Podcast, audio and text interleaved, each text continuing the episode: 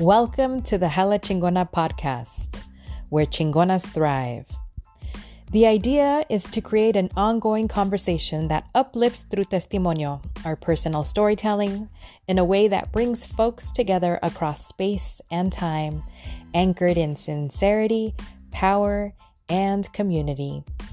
I am your host, Rosanna Alvarez, and I am super jazzed to kick it with y'all in beautiful conversation, sometimes with a guest and other times, solita, solita, pero igual de cabroncita.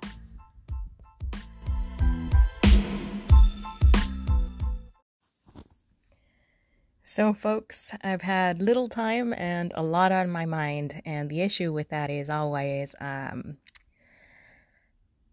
how to keep all of the different branches of a conversation that keeps playing kind of in the background, right?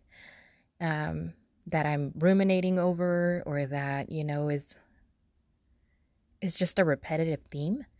Um, it's not this nice clean cut, let me just jump right into the topic because everything kind of intertwines, right? And while I'm sitting here trying to figure out how to get the words out, it's always I don't know if I would say a struggle, but it always kind of feels like uh, do I put this in the writing parking lot or do I put it in the talking out loud parking lot? And this morning, I just kept thinking, well, you know what? I keep having conversations with my damn self um, mentally as I'm getting ready and sitting down looking at my calendar. And it's one of those things where it's kind of like uh, when there's a song stuck in your head, and if you don't sing it out loud, it's just going to keep bugging the crap out of you. It's kind of how I'm feeling about these topics that have been floating around um, all up in my mental space. And to get to it, I have to identify what the it is. And right now, I'm like, it's just some shit that's giving me like low key indigestion because it's this constant theme. Um, and two things technically come up if I have to give it a name. Um, and one is imposter syndrome. Imposter syndrome keeps coming up in conversations weekly, if not daily, sometimes. And for as much as I've unpacked for my that for myself and kind of feel like, you know, I've got my own critique and analysis and words and whatnot and thoughts for all of that and ways of articulating where I stand with that. I came to the realization earlier this week, again in talking to my writing group, um, that a lot of times when we talk about imposter syndrome, we focus on the person experiencing that imposter syndrome and figuring out how to uplift them, you know, in that moment and how to hopefully support them past that moment and equip them for those moments where, you know, they can't reach out and connect to any of us and and it really kind of the focus then becomes on the individual right? Like how do you navigate imposter syndrome? And the conversation always becomes that how do you navigate imposter syndrome? In hopes that the person hearing that conversation will get some tools tips survival strategies for how to navigate imposter syndrome.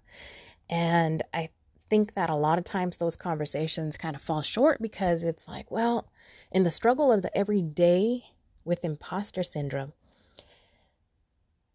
for me, it doesn't feel like, oh, I'm not enough. What it feels like is I'm constantly having to remind folks that I know I'm enough. And it's not even the folks who are out to oppress me, even in their unbeknownst ways. It's folks who are trying to support me um, toward certain goals. And so for example, I'll show up in a conversation and I'll be like, I don't think my writing's going to be a good fit in this space. And then the the reflex of the person or people's trying to support me is, you know, trying to gas me up. And I'm like, I don't need you to gas me up. I'm already gassing myself up daily, right? Like I know because I've been working at certain things that there are some things that I do really well. And I know that I've gotten enough affirmation and validation from people who I respect in many ways, reminding me, right, when I do forget. And so I think that tendency, and I'm, I, you know, I'm guilty of it too. I'll be like, well, have you thought about A, B, and C, you know, and supporting my own friends through certain glow ups in their lives and toward certain goals. And before I get off all rambly and stuff, what I'm trying to say here is I think that aside from trying to figure out how we deal with imposter syndrome when we're going through it, we also need to take a critical look and some reflection. You know, take a critical look at and take some time to reflect on how are we accidentally complicit in perpetuating this idea of imposter syndrome. And let's make a commitment to catch ourselves um, when we're doing those kinds of things in the best of intentions. You know, because sometimes I'm more tired of reminding people, like, I don't need you to hype me up. I don't need you to remind me of why my work is valid. Sometimes I just need you to accept where I am at with certain decisions. And sometimes, maybe what we could benefit a little bit more from is remembering the systems of power and those dynamics in which we are constantly swimming in.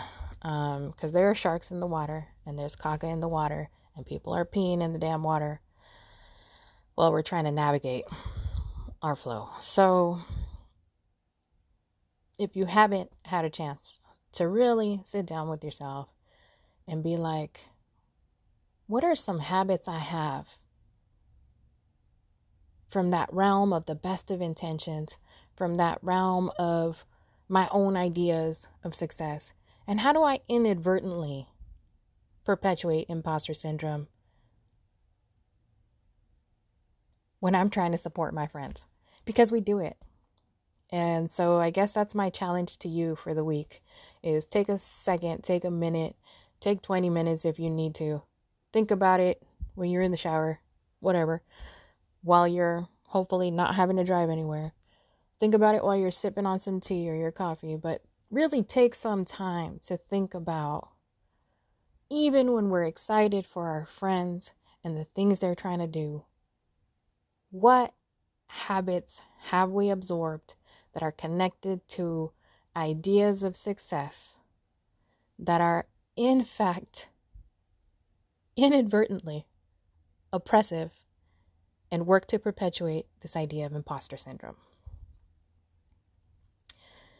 And I know there's a bunch more on my mind on that particular conversation, but I'm going to leave that piece at that. And I know when I started this conversation, I said there uh, there were a couple little branches that were intertwined, taking up my mental space, and those branches have the same roots. But for now, in terms of making this thing that's given me indigestion a little bit more digestible as a conversation and a point of reflection, I'm going to leave the conversation there. Um, let's take some time to really commit individually and collectively to looking at what can we do differently even when we're trying to hype each other up even when we're trying to gas each other up toward our goals what might we do differently so that we're not inadvertently perpetuating imposter syndrome in our spaces of collective support? What can we do more proactively to challenge systems, ideas, practices, habits, tendencies, etc. that continue to fuel and feed imposter syndrome? And I know that's not a, a, a simple thing to do uh, because it really takes some time to figure out what that looks like and feels like on the flip side, right?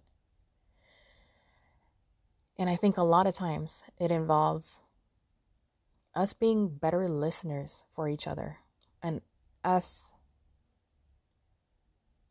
maybe even practicing better boundaries with each other um, with a whole lot of heart, right? And so you can show up and you can be a good listener and you don't always have to try to step in and be a fixer unless that person's explicitly asking you. So, again, I'm not saying our good advice and our good intentions are the issue. I'm saying that imposter syndrome, the roots of it, because y'all know my thoughts on the thing itself, are so embedded in so many things that in a lot of ways things we do daily in an effort to support each other end up actually accomplishing the opposite. So take some time, reflect, send me your thoughts on this. I'm really curious to hear where people are on this conversation with yourselves, um, with your comadres, with your friends, etc. And uh, grateful for the time here. Gracias.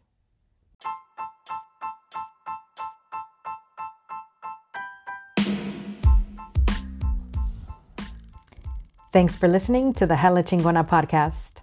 Remember to show us some love by subscribing and following the podcast at hellachingona.com.